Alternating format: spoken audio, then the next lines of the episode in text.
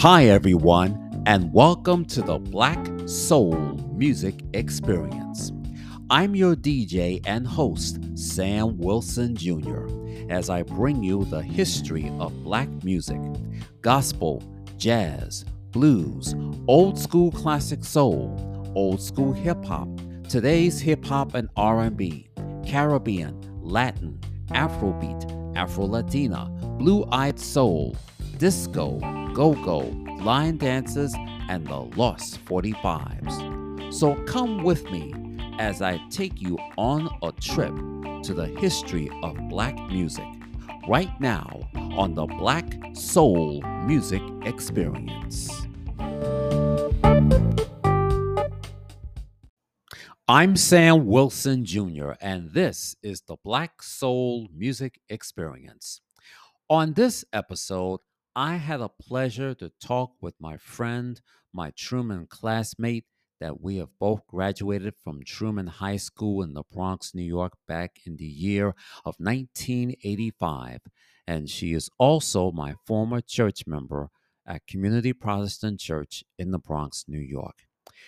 Back then, she once worked for Essence magazine, where she got a chance to see all of the singers, whether it's soul, R and B, hip-hop, and jazz. And she also got a chance to see some of the actors and actresses in both motion pictures and television, and yes, from the Broadway stage. And I'll have to ask her, what is she doing now? I am very delighted to get a chance to chat with my friend, and I hope you enjoyed this interview too, as I bring you my special guest, my friend and classmate, Miss Kim Smith. Welcome to the Black Soul Music Experience. I'm Sam Wilson Junior, and I have a very special guest on my program. She is my classmate from Truman High School in the Bronx, New York, and we were both church members at Community Protestant Church in the Bronx, New York. She is my friend, my classmate, my church member, all in all. So, ladies and gentlemen, without further ado, I would like to bring to you my guest on the Black Soul Music Experience podcast, Miss Kim Smith. Hi, Kim. How you doing? Hi, Sam. Thank you so much for that introduction. I am well, and I am very happy to be part of this conversation about music. I can't wait to get into it. Well, thank you for coming on to my podcast. You know, I've been struggling to get guests when I first started it in two years. So, you know, the old saying is not easy, but you never know. And consistency is key. Just keep at it. Ooh. Just keep at it, and everything will fall into place. Okay. Well, thank you for the compliment. So, as always, I always ask the question because, you know, the audience would like to know who you are and where you're originally from. So where are, are you originally from? Are you from the Bronx, or are you from other parts of New York City? Um, I'm originally from the Bronx. Um, I spent maybe a short amount of time as an infant in Harlem, but most of my upbringing was in the Bronx. So I consider myself a Bronxite.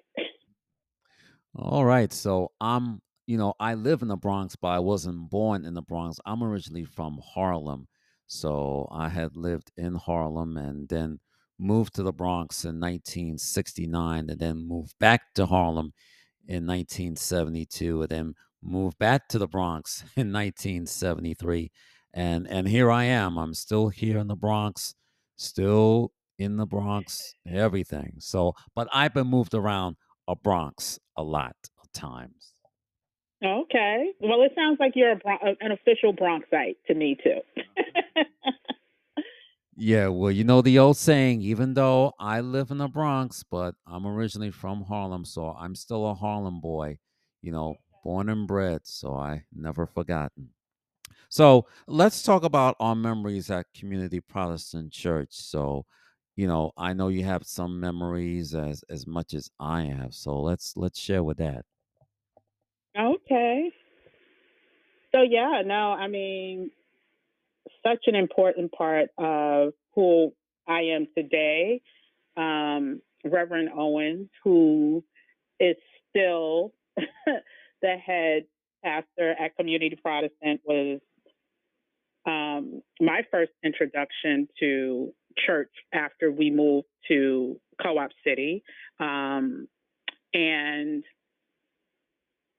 I would love to say that between the after-school program, I'm not sure if you were part of that, but the after-school program, which I was a part of from like, I don't know, third grade to maybe sixth grade, um, I met a lot of really great members from the church who became like family.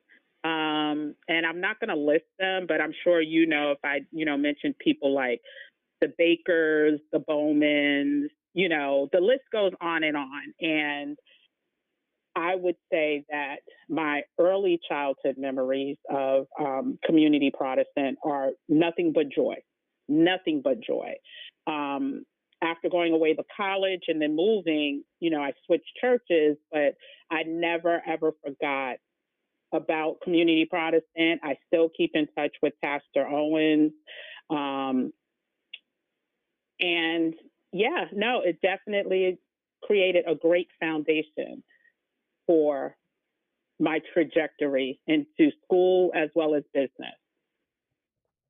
Yes. So even though I wasn't uh, part of the after school program, but I became a member back in nineteen seventy-eight. That was the same year that my late mother, she we became a member. And then the same day, my little sister, she had a little baby dedication. So it was like all in threes. So we, we, we're all in, in that in one particular thing. So I remember then, you know, during Sunday school, um, when when they started doing Black History Month, you know, when they they had guest professors from different colleges and universities, and then they had the second half, they would have our choir will let us know who were their favorite musical influences. And then mm-hmm. on the third part, you know, we do arts and crafts. So even though we don't do it that much, but as today, we're still continuing that same tradition of Black History Month, you know, from our former superintendents of Missus Ellison and Miss Jackson. So we have our present superintendents, uh, my new chairman of the Deacon Ministry, Deacon Tipple and Deacon Nicholson. So we're still continuing it, you know, even though we don't have that much youth students, but, you know, they still continue on, you know, giving us their presentation of who they like and who they look up to and they represent and, and things like that. That's, that's amazing. And I just want to add one thing. I would also like to say that Community Protestant created my longest lasting friendships. So my closest friends who I look at as sisters were all part of the Community Protestant family. And so that speaks volumes because we're talking the seventies, from the seventies, right, until twenty twenty-three. These are relationships that have withstood the test of time. So. Yes. Yes. Same thing here, you know, from the late seventies and eighties and nineties all the way up to the present, you know, even though um, I don't get a chance to get in touch with everybody, but I try to do the best as I can as a church deacon. You know, I always try to reach out to those that, you know, if I don't see anybody, you know, in the sanctuary, you know, I will call. That was something that my late mother would be doing.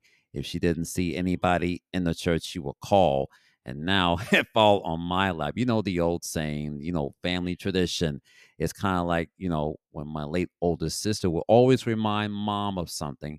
But then after she passed away, now it fell on my lap. It's saying, Sam, remind me. I was like, I wasn't paying close attention. I was just looking through the windows and, and things like that. So that was me, you know, um, you know, I'm not like, you know, my other, my late older sister or other family siblings. I'm just me, you know, mm-hmm. it's like the old saying, you know, take it or leave it. If I offended anybody, accept my apologies. That's that's who I am. Even though I'm a very quiet person, but I do get the job done. You're absolutely a gift to not only the church, but to anyone who comes across, because you you you follow through. Like you said, you get the job done and the baton has been passed to you. So, you know, and you're doing a great job. So we appreciate you, Sam. we, we do appreciate you. I just needed to put that out there. Well, thank you for the compliment. Now, let's talk about some of the memories at Truman High School. And I'm, I still have my yearbook from nineteen eighty-five. You know, every time I keep looking at the pictures, when I first went there as a freshman in nineteen eighty-one, you know, I was from another school, not from Co-op City, but outside Co-op City. And my first experience in Truman High School, I'm like, what's this? I, I see everybody wearing their fashion coats, and I'm, I'm me wearing a plaid shirt and things like that. I, I keep saying to myself, is this fashion school or this is a school of learning? I'm like, what's going on here? In the eighties, I see everybody wearing leather bombers and sheepskin coats, and then I see sneakers unlaced. I was like, something going on here. So I, I don't know if you remember my class, our classmate, Anthony Gray. Uh, we was talking about, you know, the latest hip hop fashion, you know, sneakers, you know, sneakers like unlaced. And then I see, um, you know, leg warmers, you know, the ladies be wearing leg warmers. And then nineteen eighty-four, I had to wear these sleeveless shirts, muscle bound shirts that my mom was wearing. You know, she was up in the fashion too. I was like saying, I don't want to wear this sleeveless shirt. You know, I still can't get no dates. And, that, and then I see all the ladies dressing up, you know, whether they're dressing up as Madonna or Tina Turner or Cyndi Lauper, those sort of things. I was like, is this fashion school? I mean, what's going on here? And things like that. Especially when you come in class, you'll be like, like, yo, what's up? Yo, you got the homework? Yo, let me get the paper and stuff like that. I was like, what is this? Yeah, no, we definitely had an array of fashionistas. We definitely were immersed in the culture, but we were also a very diverse school, which I completely appreciated. Things have really changed now, but I remember um, being in the honors program, and most of my classes, I was one of maybe three or four African Americans in the class out of twenty something, twenty plus, twenty plus, thirty plus. And so we had, we had the hip hop scene going on. We also had a huge um, presence of um, so many other cultures, from the Indian culture to the Jewish culture. And so I could truly say that I wouldn't have changed that for the world. I would not have changed that for the world. Yeah, same thing here. You know, it's just a lot of diversity. You just mentioned it was hip hop, fashion, you know, Jewish culture, Indian culture, Asian culture, and, and Caribbean culture. So, you know, just like you said, it was all diversity. You know, we represent different uh, cultures and nationalities. Now, after you graduated from Truman, what college did you went to? So I attended the Howard University, also known as the Mecca of Black education, Black excellence. It's located in Washington, D C, and that's the college I attended as well as graduated from. So I'm a graduate of Howard University.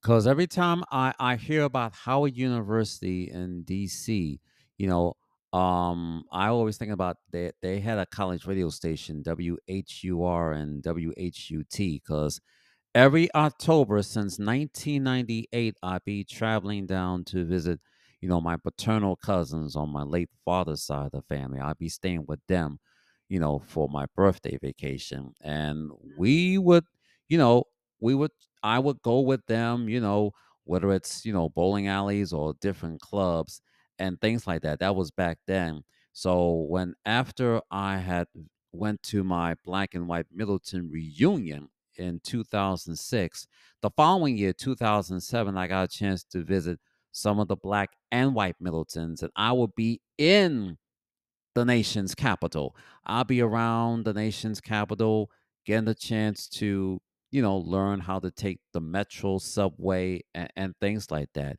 Because, you know, I'm getting used to these areas, as well as seeing Capitol Hill and the Washington Monument. Now, this was not new.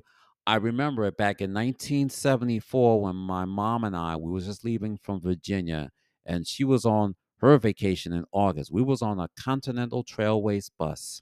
And when we got to Washington, D C, and I see now the same places that I watch on the evening news every night, when you see the Washington Monument or the Lincoln Memorial or Capitol Hill, say, now I get a chance to see everything, the same thing that I see on the evening news every night. I was like, wow, now I get a chance to see the real Washington, D C, just like I watch it on the news every night. Yes. Yes. That, that it was a treat living in the, the Capitol. Um, yeah, I, I can't even, it's actually my second favorite city in the United States. And for the reasons that you just described, the architecture, the architecture is, I would say New York is the only place compatible. um, definitely was a great experience living in, in D C. Now, while you was at Howard University, what was your major? Okay, funny you should ask, because you kind of touched on it. You mentioned W H U R, and you also mentioned that the local, the college station was W H B C. Um, and so my major turned out to be communications, um, communications management specifically, but that included journalism, media, production, the list goes on. Um, I did not intend on majoring in communications. Quite honestly, I didn't even know such a major existed until I landed on the campus of Howard. I went to Howard to be a, a political science major with the expectation of going to law school because I was a huge fan of Thurgood Marshall and everything that he represented. And the fact that he went to Howard Law School, I wanted to emulate that through going to undergrad as well as law school. But once I settled on campus and it was time to take electives, I decided to take a elective at the radio station. I worked at W H B C U, excuse me, H B C. Um, and I got bit by the bug, let's just say. And I spent so much time working to per- perfect um, my learning, learning everything about the radio world that um, within a year I switched majors and became a communications major. So that was my major. Um, I entered communication, the School of Communications, my excuse me, my junior year, and graduated um, from the School of Communications, also known as the School of C. Um, yeah, and so that was my major, and that's pretty much um, the career I've had in the world of communications since graduating. Now, uh, the next question I wanted to ask you was, being in the media, was going into the media business your calling? Unexpectedly, absolutely. Like I said, when I went to, like, I never dreamed to major or go to college to be in media. But, you know, I call it divine intervention. um, by taking that elective and working for the school of, I mean, for the radio, the local radio station. Because there were actually um, two stations on campus, as we discussed. There was the local, which was the college station, and then there was the commercial station, which was W H U R, which broadcast all over the D C metropolitan area. And I catapult, I, I was able to experience both, but I think the divine intervention came when I took the elective of working in at the college radio station. And with the likes of people like Frederica Whitfield from um, C N N and uh, Michelle Miller, who's the, I mean, C B S, excuse me, morning show on the weekends. And so, yeah, I, I can't say it was a calling initially, but let me just say it was a blind calling. It was divine intervention. And once I got exposed to it, I knew that's where I wanted to be. Uh, now, let's talk about your days at Essence Magazine. I remember back in the days when I be hearing on Soul Train, it says, and for the ladies, a paid subscription to Essence Magazine, the magazine for today's Black woman. Now, how many years have you worked at Essence Magazine? seventeen. I was there for, uh, ooh, seventeen. I was hired in two thousand and I left in two thousand seventeen. So seventeen years. Now, how many uh, music artists that came through the doors at Essence Magazine, uh, were they there for, like, for an interview or just for a photo shoot?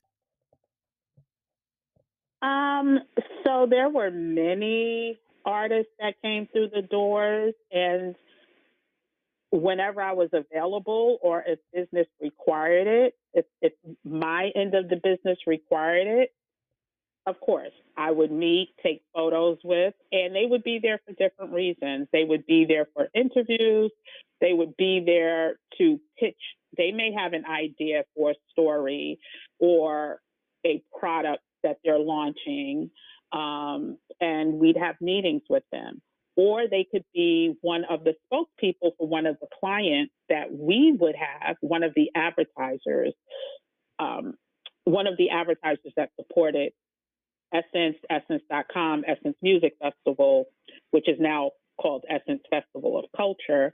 But um, they would be there on behalf of the clients that they were spokespeople for. So there, there were different reasons that they would show up to the office. And of course, if it was someone that I truly admired or if it made good business sense for me to be in those meetings, I absolutely would be there, and we have photographers on staff, and of course it's a, you know, magazine, um, and so yeah, pictures were part of were par for the course. Okay, very interesting. All right, we're gonna take a quick break, and we'll come right back, and we'll talk with more with my friend and Truman classmate and former church member Kim Smith. We're going to talk about more about Essence and what she's doing right now. You're listening to the Black Soul Music Experience. I'm Sam Wilson Junior, and I just want to say thank you for tuning in to my music podcast, the Black Soul Music Experience Podcast, where I bring you the history of Black music, gospel, jazz, blues, old school classic soul, old school hip hop, today's hip hop and R and B, Caribbean, Latin, Afrobeat, Afro-Latina, blue-eyed soul, disco, go-go, line dances, and the Lost forty-fives. This year, it's going to be different, where I'm going to be doing all the talking, and I'll be bringing you more artist profile birthdays, and I finally got some special guests to be on my podcast. So in order for me to continue, then I need your help. Please subscribe. Go to anchor dot f m forward slash Samuel-Wilson Junior forward slash subscribe. And please support my podcast. Go to anchor dot f m forward slash Samuel-Wilson Junior forward slash support. And keep listening to the Black Soul Music Experience podcast every Tuesdays, available on Apple, Spotify, Google, Amazon Music, iHeartRadio, or wherever you get your podcast. Thank you for your support. Welcome back to the Black Soul Music Experience. I'm Sam Wilson Junior, and I'm here with my special guest, my friend, my Truman classmate, and my former church member, Miss Kim Smith. Now, speaking of Essence Magazine, I wanted to touch base on the Essence Music Festival that you just talked about a few minutes ago. Um, how did you get involved with the Essence Music Festival while you was at Essence Magazine? Um, well, Essence was, so the official name of Essence is was Essence Communications when I was there. So it had morphed from just a magazine to other areas. So essence dot com was part of it. Essence Festival was another part that generated revenue and helped to sustain the company. And so Essence Festival was just part of Essence. And so my involvement was the same as it was with the magazine and with the online presence. I secured advertisers. I worked with Fortune one hundred companies um, to bring them in as partners in every aspect. We called it three sixty partnerships, um, every aspect of the Essence Communications brand. And Essence Festival was the live event portion of Essence Communications that generated millions of dollars, hosted millions of people, created um,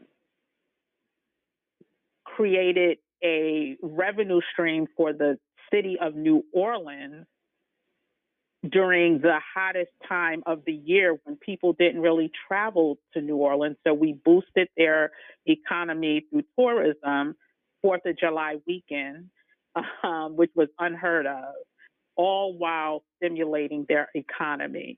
And so my involvement, like I said, was to prospect and pitch corporations to become partners in speaking to this untapped audience of Black women. And so that, in a nutshell, is what I did with the Essence Festival, as well as the Essence, all Essence, um, all arms of Essence, all of the separate entities of Essence. So the magazine, the festival, and their online presence.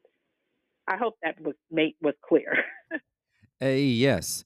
Now, um, were there a lot of musicians from different genres, whether it's like uh, classic soul or today's R and B or hip hop, where they were all part of the Essence Festival?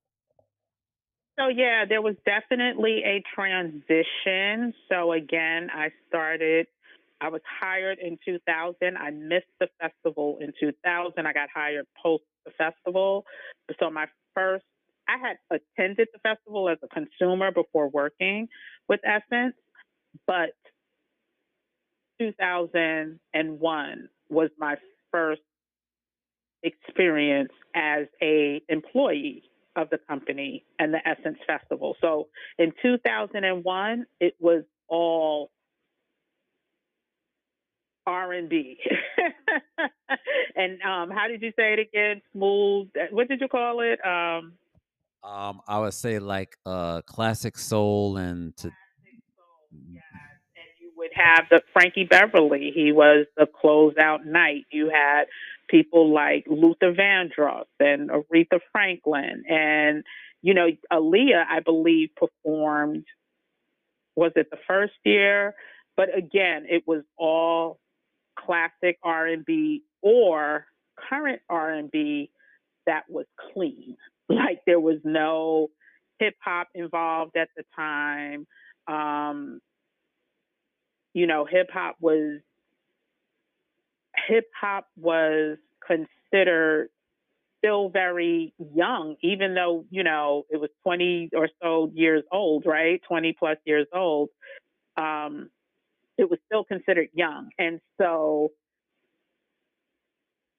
I think the founders of Essence that were still involved with Essence wanted to keep keep it in an area, keep the music in an area that they understood. And so, like I said, the people that I just named made sense for them. Gladys Knight, Aretha Franklin, um, Dru Hill probably. Dru Hill was probably in there. uh, but I don't think they were singing the Thong Song. Or no, that was that was Cisco. But yeah, so um, yeah, so it started off with the classic R and B, and then as time progressed, they sprinkled in a little hip hop here, a little hip hop there, and we had, you know, the likes of some of the most major artists that has ever performed um, hip hop, from the L L Cool J's to the um, Kanye West. You know, and the list goes on, you know. So it started out classic soul and, you know, current R and B, smooth R and B, and then it morphed into more variety. Um, now, uh, speaking of the Essence Music Festival, I don't know if you heard it on the news uh, recently, um, since we brought up hip hop and since we are celebrating fifty years of hip hop, you know, there were some new, some new hip hop artists that were there, and including singer Janelle Monáe. I don't know if you heard about it on the news, but, you know, it kind of getting a little, little edgy, and maybe some audiences may not like it.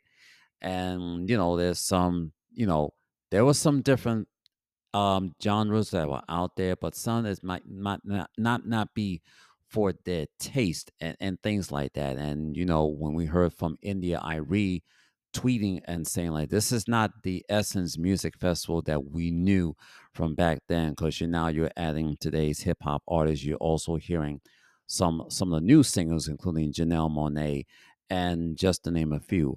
Um, what's your reaction on it? Can you give me a little feedback on it?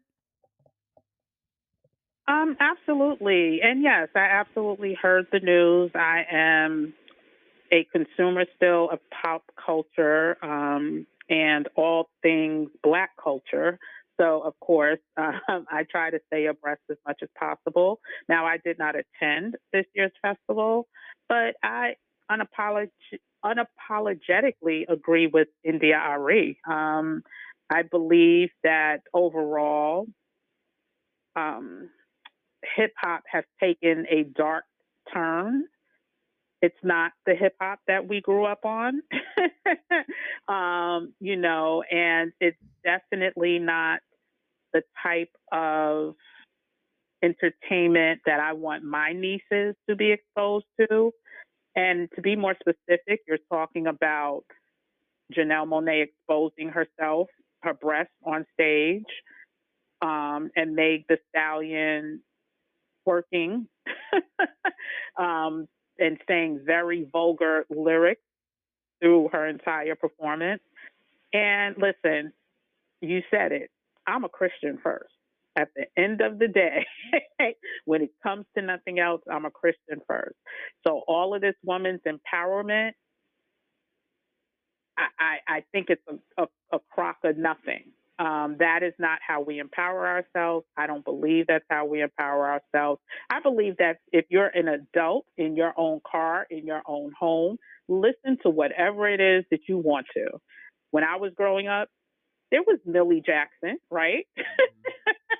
Yeah, Millie Jackson, you know, back then, before she gotten a little raunchy herself, you know, some of the radio stations may not play some of it. Raunchy. Exactly. She was extreme. If you listen to her her real albums, which the kids were not allowed to listen to, but, you know, maybe our parents did, or some of our aunts or uncles or whatever, we understood that that was that information was for adults only.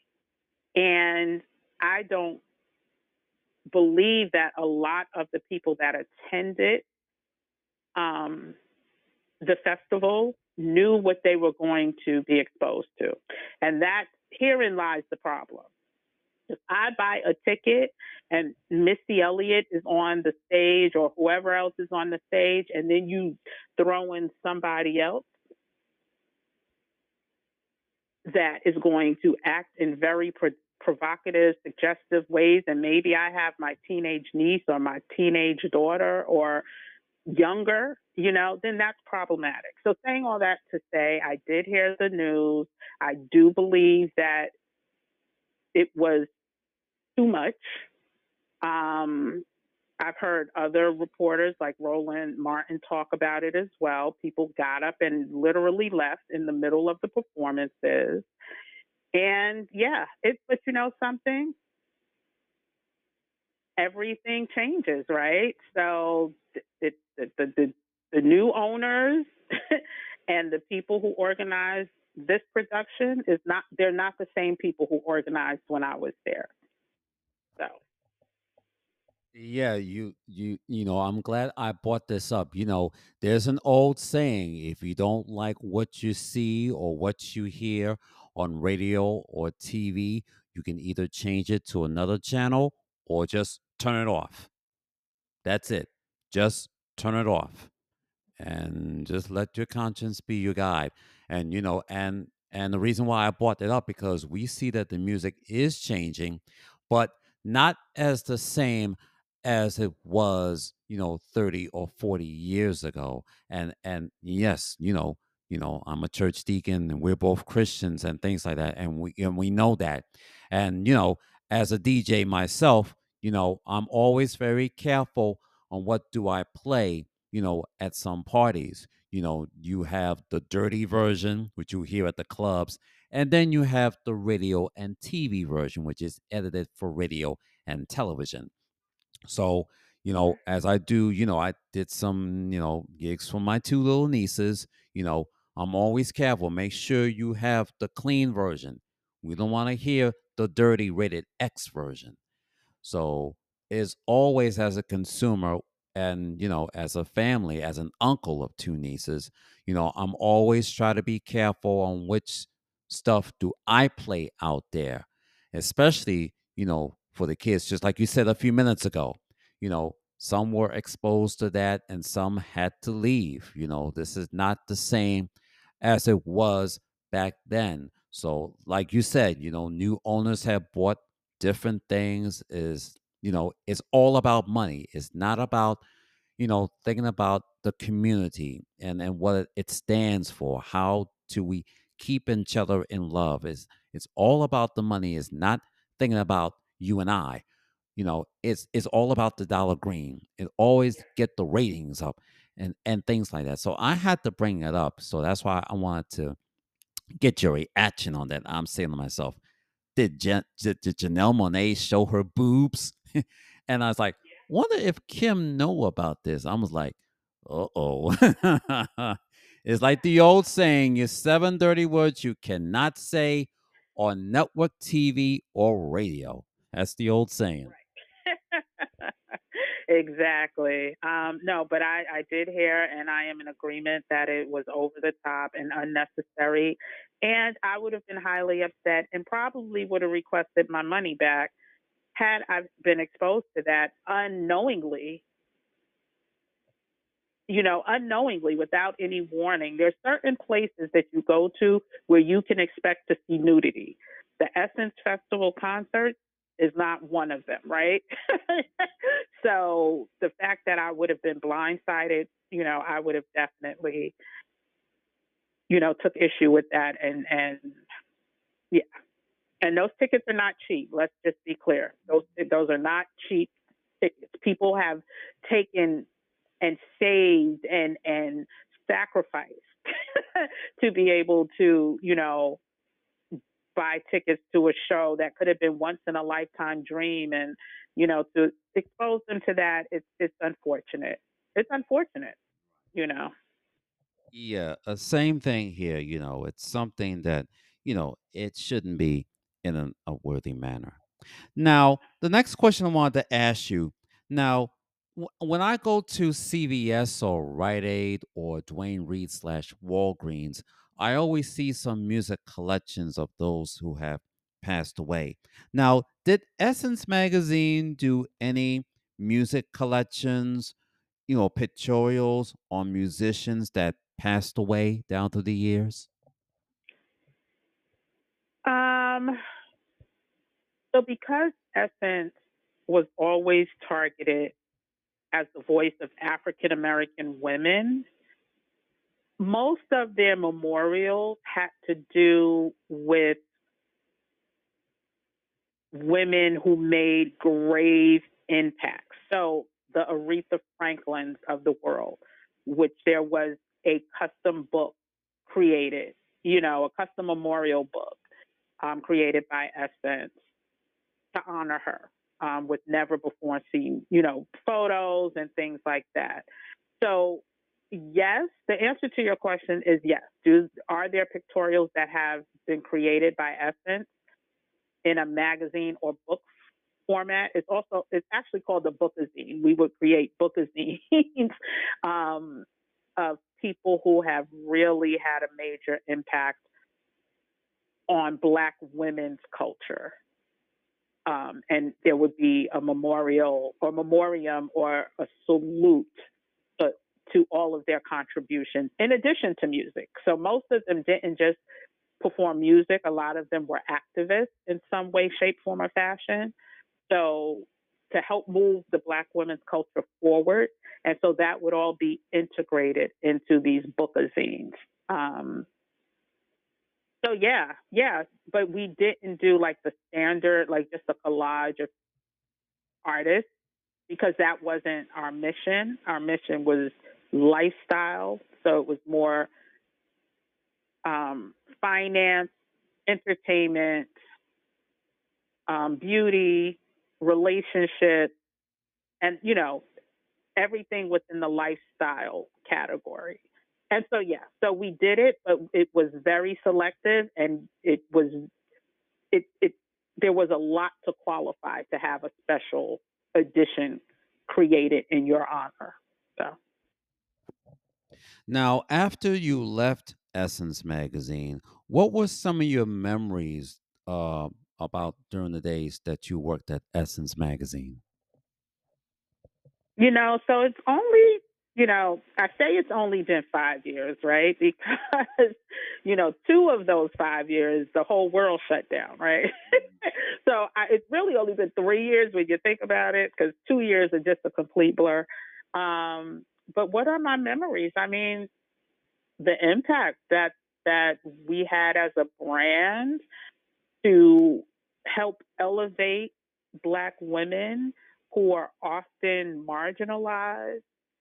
And as, you know, Malcolm X said many years ago, but still holds true today, the most disrespected um, human are Black women, you know, and so the fact that I contributed to the success of a brand that instilled empowerment, instilled knowledge and information, instilled positivity to this disrespected class of people.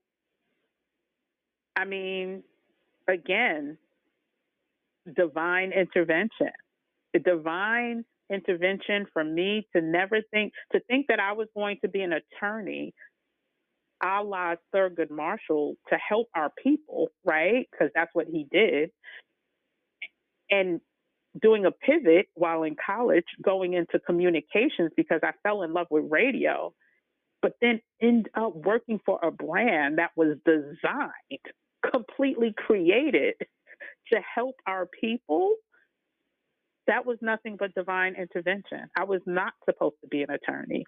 I was supposed to spend seventeen years at Essence as a top sales producer, generating millions upon millions of dollars a year to help keep this brand alive so that Black women had a instrument that they could turn to each and every month, later on, each and every day, by going on essence dot com, seeing themselves, seeing the opportunities that existed for themselves. Like, I could, that's all, that's nothing but God, divine intervention. And even the worst days there, meaning the most stressful days, right? I would do all over again just to have a part in that type of impact for my people, for our culture, for Black women.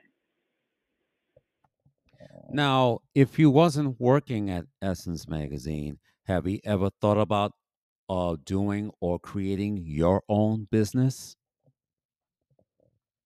Um, I have created my own business, which has a similar similar theme. Um, I have, I don't know if that's part of this question, but th- to answer your question, yes, I have thought about it, and I've also taken action and have created um, my own businesses. Yes. Yeah, the reason why I brought that up, because, you know, in, in twenty twenty-one, you know, after I've gotten vaccinated and boosted, and then all of a sudden, you know, many people are always asking, when is that fifteen minimum wage supposed to be going up? That's why so many people were quitting. So many people, you know, are still, you know, way up in the suburbs and, you know, not thinking about coming in. And that's what you're seeing now. You know, so many people have left the companies that you just mentioned, you know, forming their own business. Some took an early retirement. Some have quit to find better jobs with better pay. And yes, that's just, I said, some people wanted to form their own business, you know, their own way, the way that they wanted to get um, their props on. You know, when you work for corporations, you know, they, you may not get what you wanted on your paycheck. It's something that you, you demand more. You know, it's like saying, you know, I want something more on my paycheck. This is not living from paycheck to paycheck. So that's why so many people are forming their own business the way that they wanted to have that. Do you agree? I agree a hundred percent. And I always, so I actually launched my own business while I was still at Essence. And what I noticed working at Essence was that travel, which is my passion, which is what brings me so much joy, seemed to be so foreign to so many Black women who didn't think that travel was possible. They didn't think getting a passport and visiting other countries was possible. And part of my mission and part of my business, one of my businesses, which the name is Black Travel and Culture, is to make travel understandable, affordable, and community-based, so that, let's just say, I'm going to use you as an example, Sam.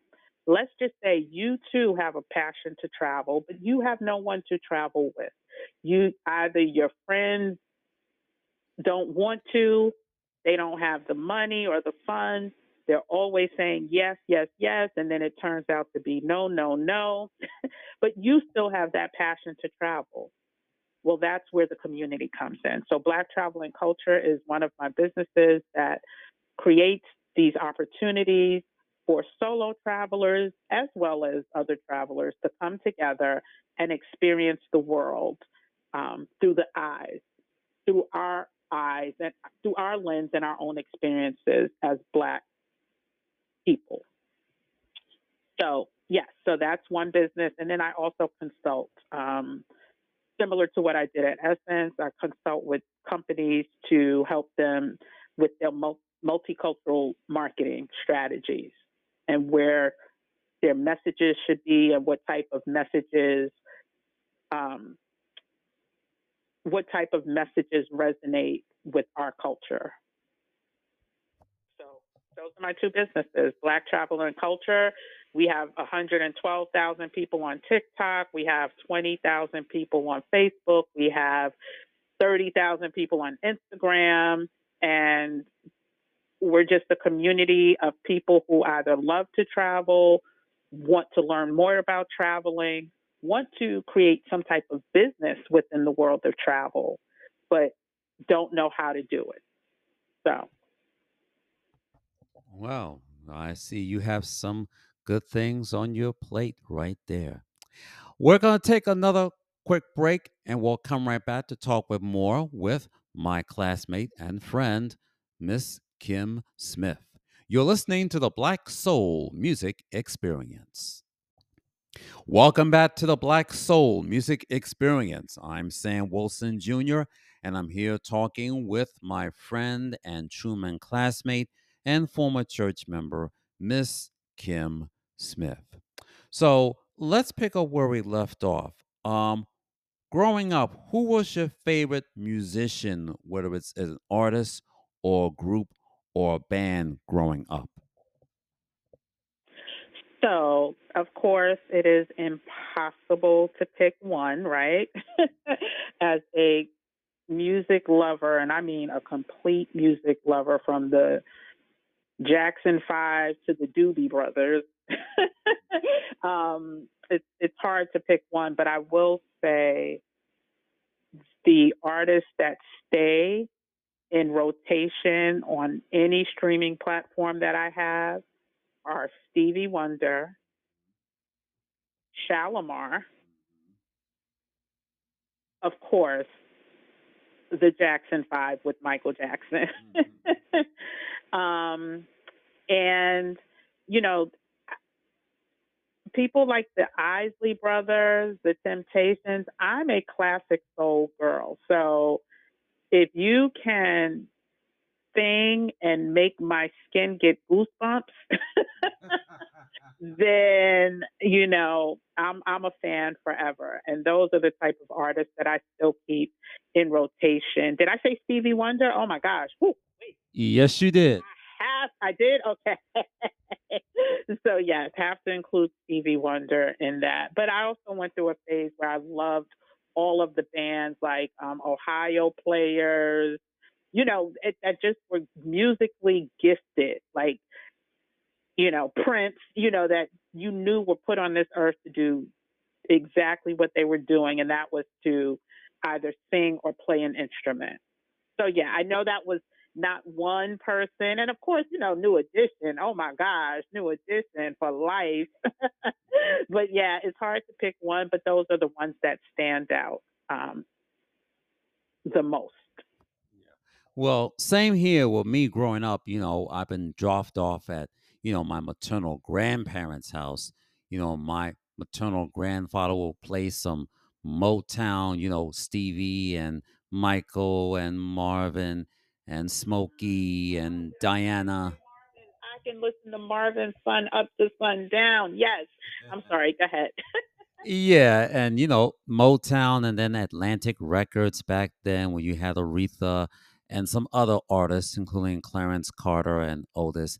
And then when he started playing Stax Records, he would pull out that Isaac Hayes L P called the Isaac Hayes Movement. I'm looking at that album cover. I'm saying to myself, is he swirling a bowl of cream of wheat on the front cover? And I'm looking at the back cover and say, like, is he blinded or cross-eyed or something? And then when I open up the album cover, that was his trademark. Shades and Chains. That was his trademark. And when I, I when I got into the song, you know, he would start talking or rapping, which was called egolistic raps. They would either talk or rap and and then segue into the song.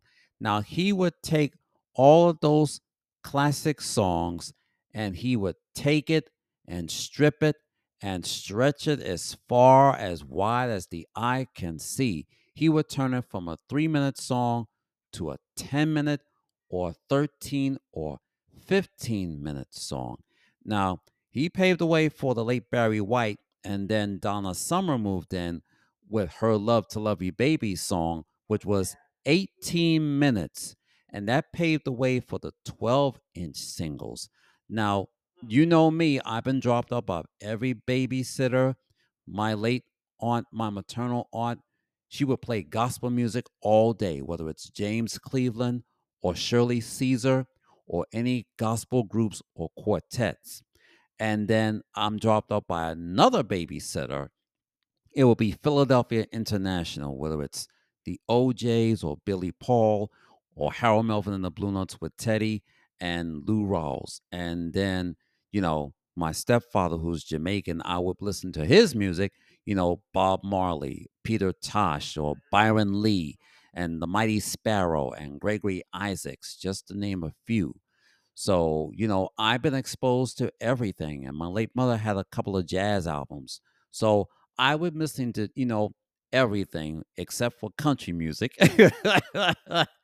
My late grandfather would, you know, um, you know, W H N ten fifty, you know, country music, all that stuff. You know, you never see no black country singers except for Charlie Pride, the only brother. But, you know, when I did an episode on my Black Soul Music experience on Blacks and Country Music, I would have some of the country musicians, the black country singers. So I would do a little bit of everything, you know, the regular country songs. And then there was country hip hop back then. So Jerry Reed and Dolly Parton, they were doing country talking or rapping. And that paved the way for country hip hop to move in. So you have new artists, Breland, and then did this white girl called Savannah Dexter. She's country hip hop. And then I would close it out with some of the singers that, that crossed all genres. You had Ray Charles and Lionel Richie and the Pointer Sisters and Linda Ronstadt. You know, they were the ones that crossed all genres and sung every genre. So that was, that was, that was the first episode that I did. And I did research on it, and I went to the Smithsonian's African American History Museum, and I saw that banjo. I would thought that all the banjo players were playing it, but I didn't know that that banjo was made by us black folks from West Africa, and the fiddle too. And I, I've seen some new country singers, uh, Rhiannon Giddens, and, and also some of the new, uh, I should say some of the artists that we didn't know. Um, Linda Martell and uh, and yes, Charlie Pride, I just mentioned that, and some others that, you know, we didn't know.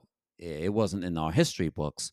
But once I went back out there, I said, oh my goodness. Now this is an example of what we're seeing now with the C R T thing. There's some things that you and I don't want to know about our history, especially in music history. So that's something, you know, I touched based on, and that was something new. And, you know, I may step on little toes on on somebody, you know, some of the politicians that, you know, don't want to know, like the heartland and stuff, but it, it, it needed to be told and things like that. Mm-hmm. Now, now we are living or dead. Which artists that you wanted to meet the most? Any artist that you wanted to meet the most? And you're specifically referring to music, correct? Yes. Um. Again, a very difficult question to answer. If, you know, I'm just going to choose one. But if I had to choose one, and he's not a traditional music artist, but he's had hits. And I'm just going to say, Mister Deo, daylight come and me won't go home. Oh, yes. Harry Belafonte. Yes, yes, yes, yes. He would definitely be high on the list for many reasons. And many reasons related to music, but even more reasons related to his activism and what he, as a black man, experienced, you know, in the thirties, forties, fifties, sixties, you know, seventies.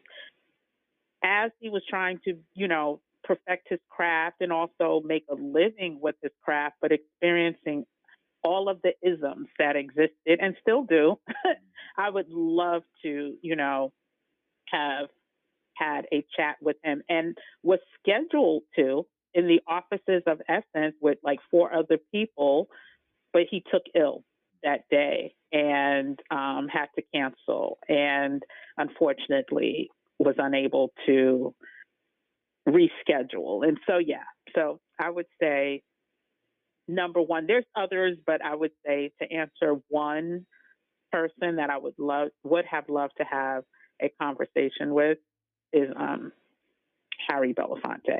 And I guess equally I should choose, I would like to choose a woman, um, and I'll keep it brief, but I would absolutely have loved to have a, now I had a chance to meet her and hear her speak, but I would also have loved to sit down and have a conversation with Diahann Carroll, who also is a non-traditional singer in the world of R and B and urban music.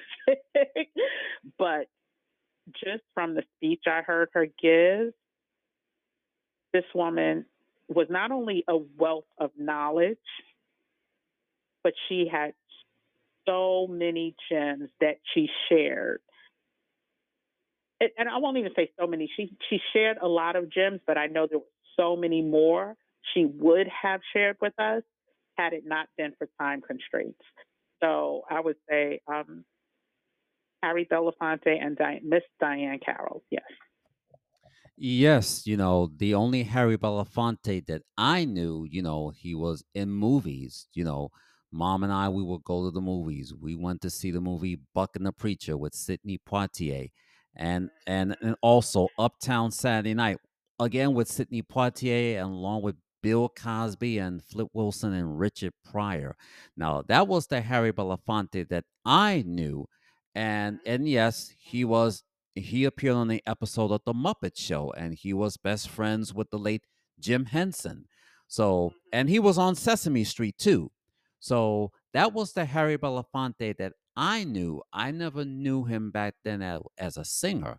I only knew him, you know, as an actor, you know, in, in movies and in television as well. And you mentioned Diahann Carroll. When I was at A M fourteen sixty W V O X during the Christmas Eve shift, I was looking through the Christmas L Ps, and there were some various artists of Christmas songs. And then I looked, Diahann Carroll, a singer? Wow.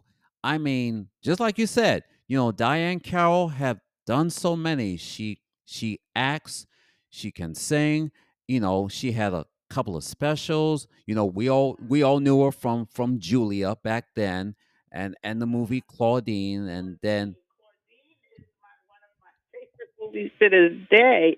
But yes, yes, you know, and and and and of course she joined the cast of Dynasty. Mom be watching Dynasty every Wednesday night on A B C. You know, that's you know that's when when Joan Collins came in for season two and the ratings went up, and then Diahann Carroll, you know, joined the cast and things like that. You know, try to you know. Devereaux, I think, was her name. Yeah, she played the character of Dominique Devereaux. Yeah. Yep, and all of that. Yes, so yes to to Harry and Diahann. Thank you, you know, for breaking the breaking the barriers and making everyone shine. Now, speaking of that, uh, as you know, we are celebrating fifty years of hip-hop. And as I mentioned earlier, when I was in Truman, I've seen all the hip-hop fashions and, and, and things like that. So who are your favorite hip-hop artists, whether it's from back in the day or today? Um.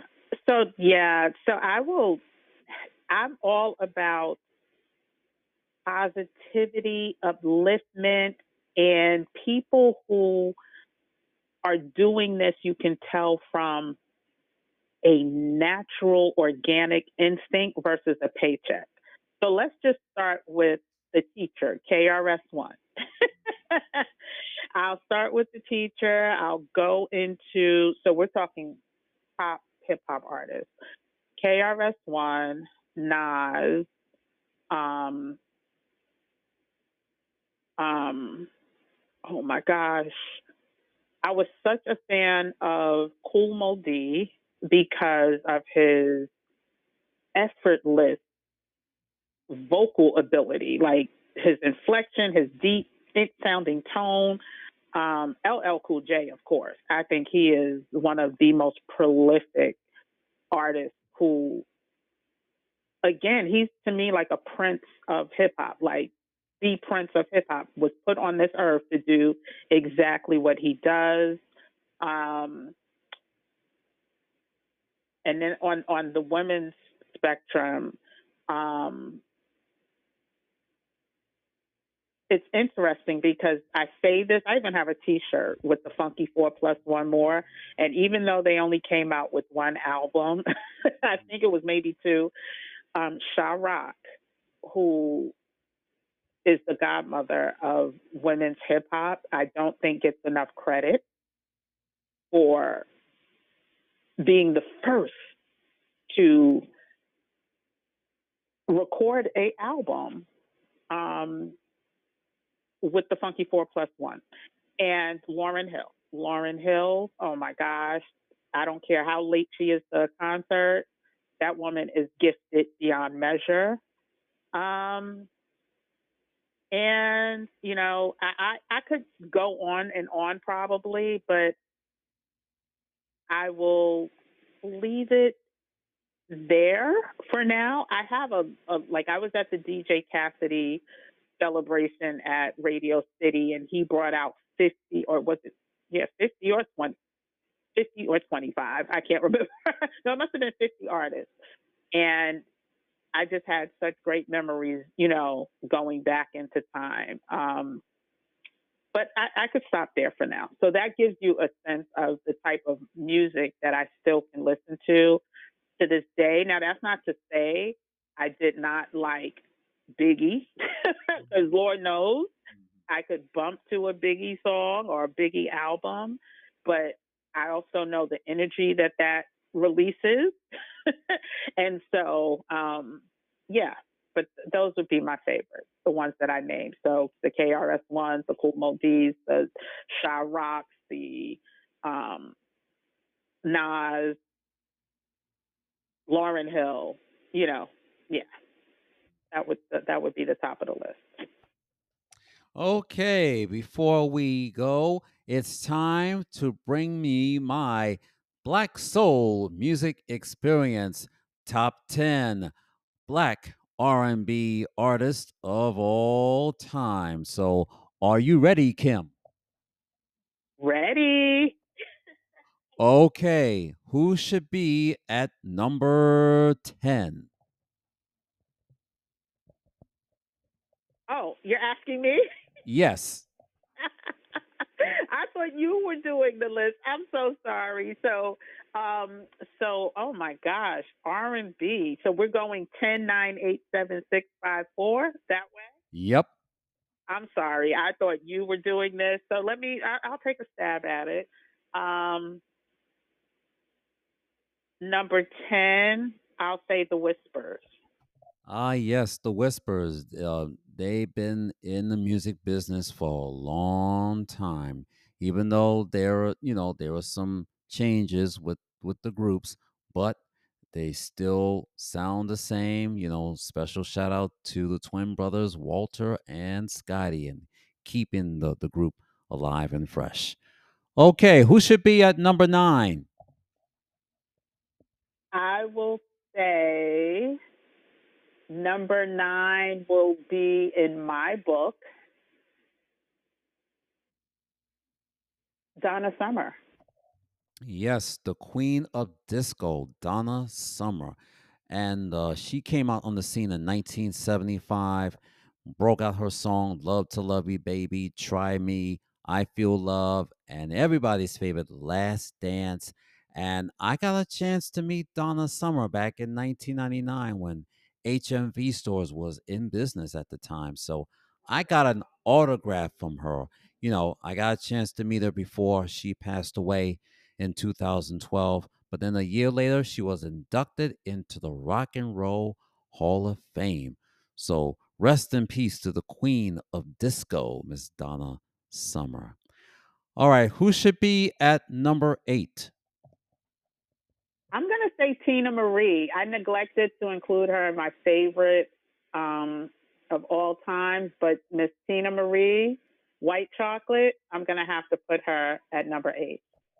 Oh, yes, Teena Marie. When I first heard this lady on W B L S, when the D Js was playing it, I thought she was black.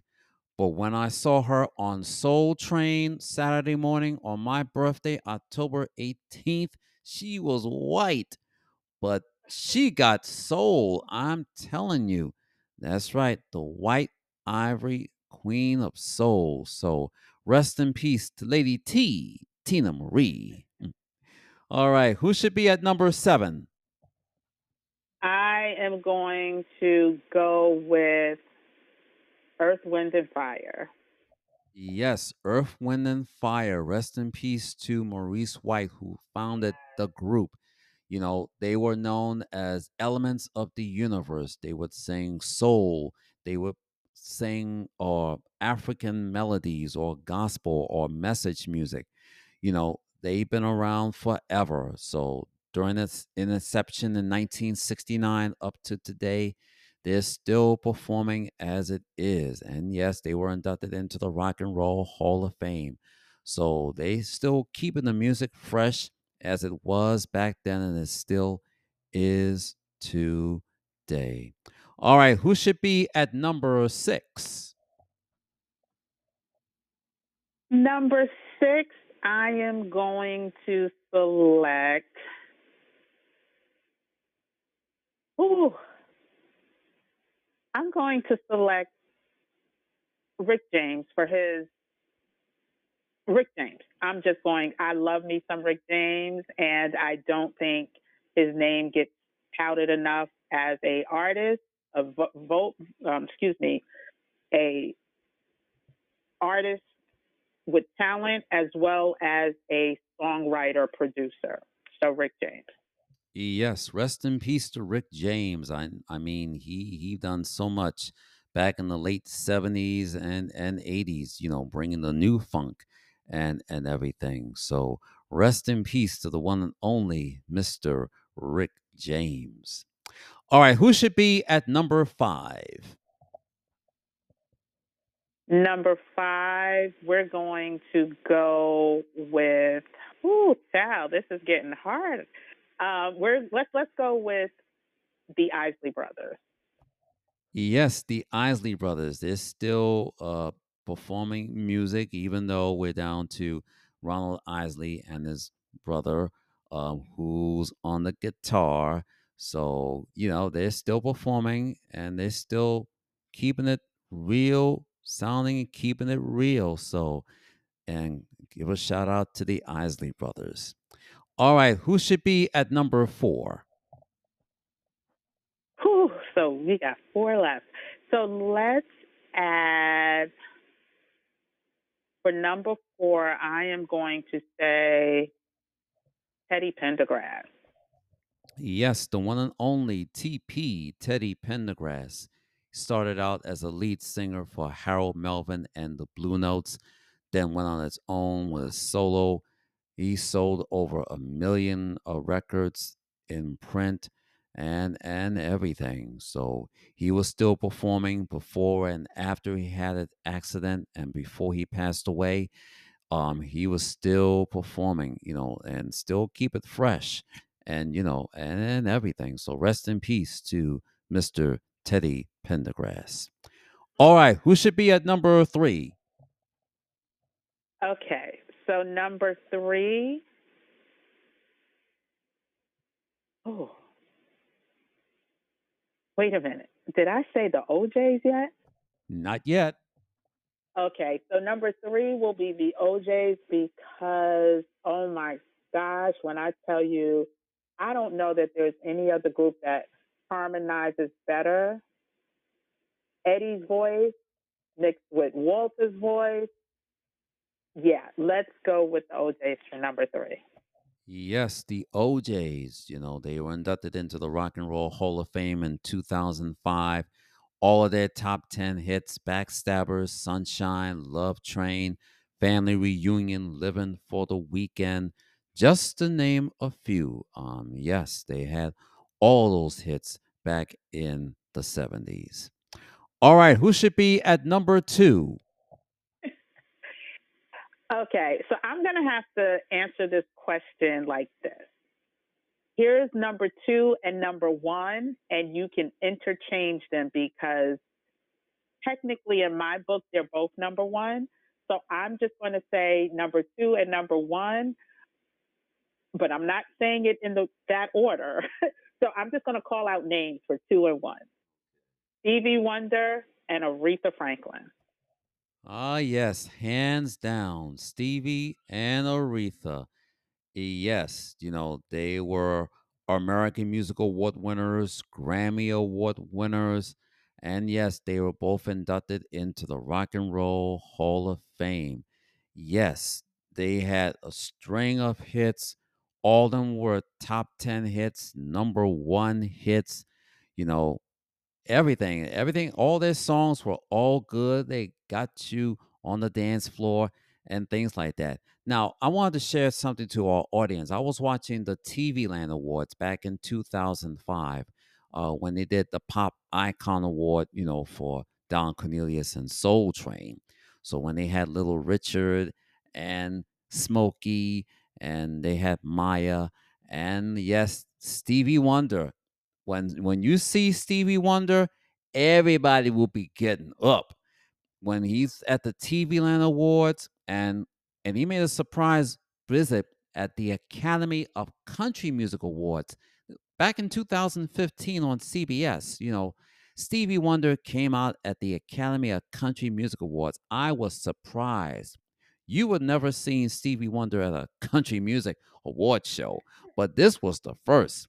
Every country music uh, musician was standing up. I was like, man, if he would have done that, you know, all genres for all music, the world would be at peace.